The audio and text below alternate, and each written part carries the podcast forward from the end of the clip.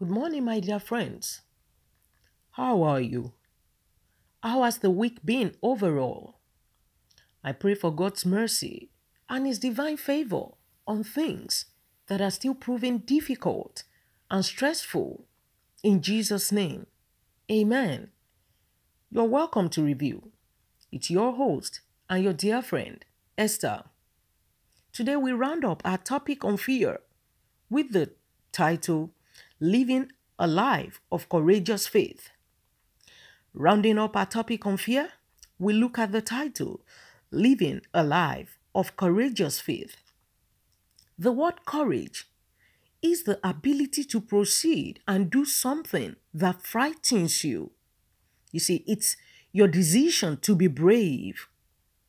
And faith, the Bible calls it the substance of things hoped for, the evidence of things not seen. I mean, that is a sense of complete trust that you will have help as regarding your situation no matter what, though you're not sure how. You see, in order for us to live courageously, we need to place our active faith in God. That is, having a sense of God is with me, trusting. Let's look at the three examples I have prepared for this morning. Are you ready? Number one is the story of a young Jewish woman married to a Persian king. With courage, motivated by faith, taught by Uncle Mordecai, Esther risked her life. Please come with me to the book of Esther, chapter 4. Esther, chapter 4, verses 10 and 11, and then we go to 15 and 16. 10 and 11 says, Then Esther spoke to Hathach and gave him a command for Mordecai. All the king's servants and the people of the king's provinces know that any man or woman who goes into the inner court to the king who has not been called, he has but one law put all to death, except the one to whom the king holds out the golden scepter, that he may live. Yet I myself have not been called to go into the king these 30 days. Mm. 15 and 16 says, Then Esther told them to reply to Mordecai, Go, gather all the Jews who are present in Shushan and fast for me, neither eat nor drink for three days, night or day. My mates and I will fast likewise. And so I will go to the king, which is against the law. And if I perish, I perish. Amen. You see, with what Esther said in verse 11, you remember what Esther said in verse 11, where we read just then? She felt fear. I mean, she replied, Uncle Mordecai, Uncle, do you know what you're telling me to do? I might die. I might not come back alive. Going into the king's court unsummoned. I might die. But you know what? This formidable young woman refused to give in. With her courageous trust in God, a massive redemptive difference occurred for all the Jews. Fear was replaced with great victory for all. Please, my friends, I implore you to find time to read the whole book of Esther. It's only nine chapters and see what God did. God replaced fear with victory for all, not just for Esther and his uncle Mordecai, but for all the Jews present there. Number two is a story of a synagogue ruler who went to Jesus for our daughter's healing. This man, no doubt, must have felt fear. He was scared for our daughter who was dying, but went to Jesus anyway, with complete faith or trust in what Jesus could still do. Turn with me to the book of Mark, chapter 5, my friends. Mark, chapter 5 And let's read from verse, let's read verses 35 and 36, and then we go on to read 41 and 42. Mark chapter 5, verses 35 and 36 will go on to 41 and 42. And it says, While he was still speaking, some came from the ruler of the synagogue's house who said, Your daughter is dead. Why trouble the teacher any further? And as soon as Jesus heard the word that was spoken, he said to the ruler of the synagogue, Do not be afraid, only believe. My friends, what? At hearing about his daughter's death, did you hear what Jesus said to him? I had to mark it in my Bible. You can do the same. I mean, this is shocking hearing about his daughter's death. Do not be afraid, only believe, was what Jesus said to him. Now, let's go to verses 41 and then 42. Then he took the child by the hand and said to her, Talitha Kumi, which is translated, Little girl, I say to you, arise. Immediately the girl arose and walked, for she was twelve years of age. And they were overcome with great, great amazement. Amen. Friends, this was not just a fearful situation, you see, but a dead one. You could see from what we just read a dead one with no hope. I mean, did you guys notice something in verse 36 that I show you just then? Jesus was simply challenging this man to a courageous faith. Did you see that? After hearing, I mean, upon hearing the news of his daughter's death, Jesus challenged him to a courageous faith. And with the man's courageous faith, Jesus showed up at the scene and brought life to a dead situation in a dead situation. Amen.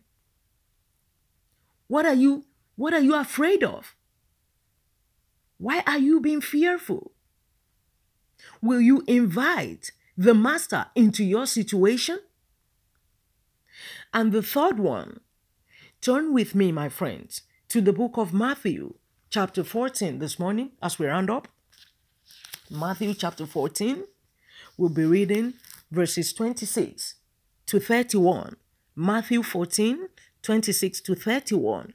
It says, And when the disciples saw him walking on the sea, they were troubled, saying, It is a ghost. And they cried out for fear. But immediately Jesus spoke to them, saying, Be of good cheer, it is I, do not be afraid. And Peter answered him and said, Lord, if it is you, command me to come to you on the water. So he said, Come.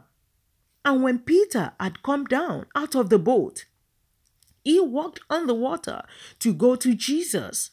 Verse 30 but when he saw that the wind was boisterous, he was afraid, and beginning to sink, he cried out, saying, Lord, save me.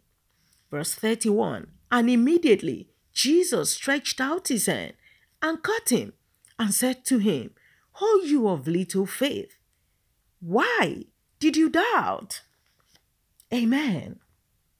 Friends, look, as much as we don't understand why certain things are the way they are or happens in the way that sometimes leaves question marks behind them, and we cannot get an answer on this side of heaven, you know, the Savior is still saying to us, to you, like he said to his disciples, do not be afraid. Be of good cheer. It is I. It is I. Do not be afraid. It is I. Father God, in the name of Jesus, we thank you once again for the power of your word. And we pray this morning that you will give us courageous faith to replace our fears in situations that seems impossible, difficult, frustrating, or even dead altogether. In Jesus' name we pray. Amen. Friends, thank you so much for staying with me throughout our topic on fear. I implore you, if you are just joining us, if you are just listening to this, please go back where we started from two days ago. Today is the third day we have been talking on fear. Please go back and listen to the previous two. God bless you. I'll see you bright and early tomorrow morning, my friends. But until then, may the grace of our Lord Jesus Christ, the love of God, and the sweet fellowship of the Holy Spirit be with you now and forever. Amen.